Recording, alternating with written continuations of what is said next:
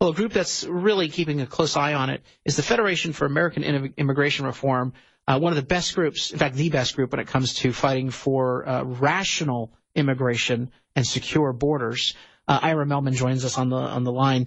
Ira, so I'm growing increasingly concerned that the Republicans in Congress have weak knees and they're going to give in. What do you know? Well, you know, they may have forgotten the promises that they made to us in 2016, but we haven't forgotten.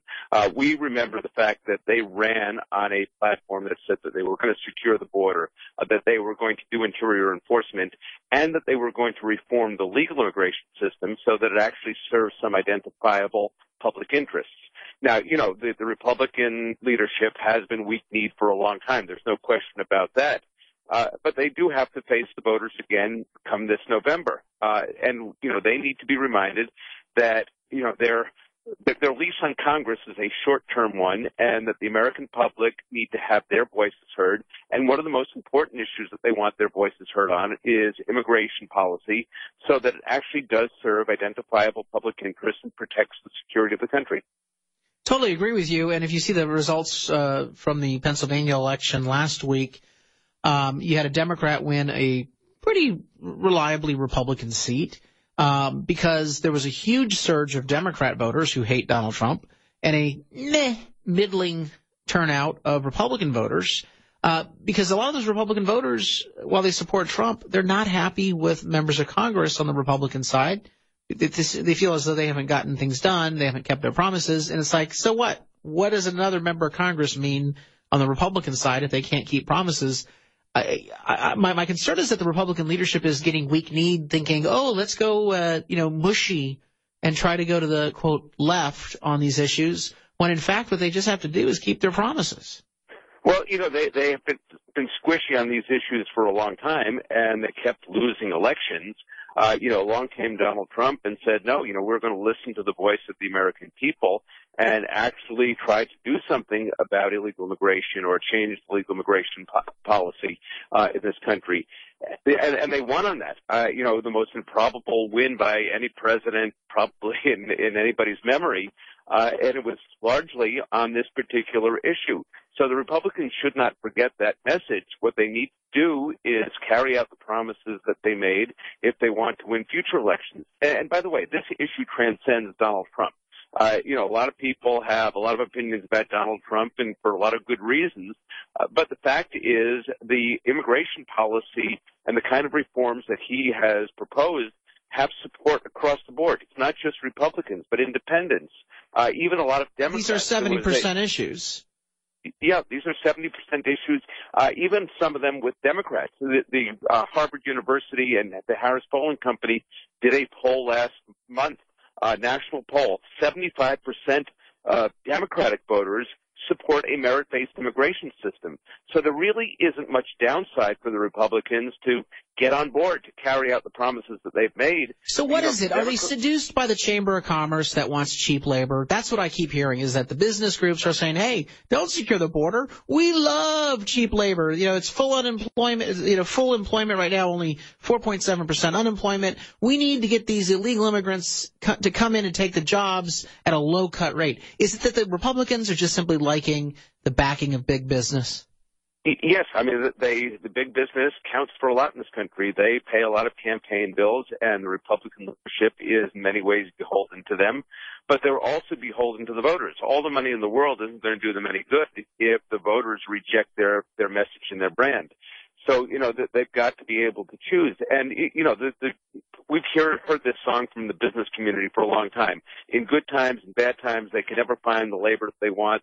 And that in itself is an argument for a merit-based immigration system. If we're taking 1 million people a year through our legal immigration process, and then we have businesses saying we can't find workers, that ought to tell you there's something seriously wrong with the way we're conducting our immigration policy. Right, and I totally agree. And in fact, if we do a merit-based approach, then we should actually provide a better workforce for these businesses. Now, you're watching the behind-the-scenes negotiations on the budget bill, and what I'm hearing is that it's possible that the Republican leadership is going to cut a deal on an omnibus package budget deal that gives a 3-year extension to the Dreamers, the DACA program, in exchange for just 3 years of funding for the wall. And you and I both know at the rate the bureaucracy goes, 3 years of funding on the wall is chump change.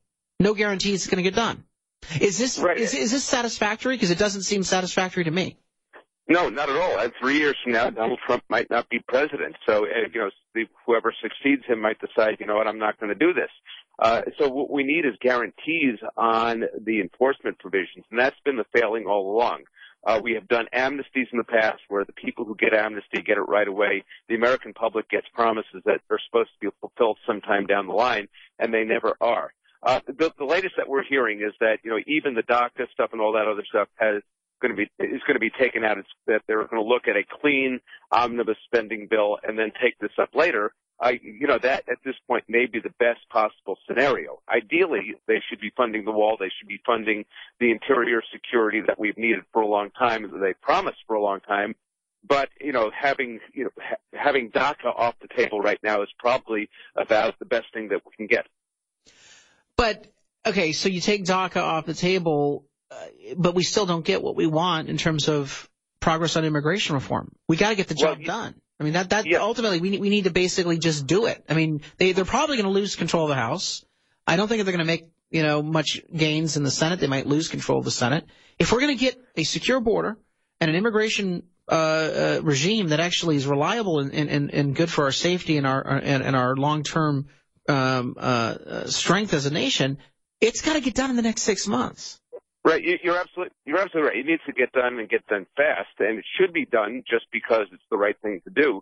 But there's also the threat out there looming that DACA will end. The courts have temporarily enjoined the president from ending the DACA program, but it is on very, very shaky grounds that those judges issue those. I don't think Democrats give a rat's rear end about the DACA recipients. They like people being dragged out of their homes and thrown across the border, and they get to say, "Oh, look at this is like the Gestapo in Germany. It's terrible. It's racism."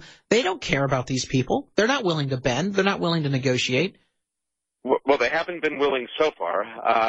Maybe with the threat that DACA will end and pressure from the DACA recipients, that might be enough.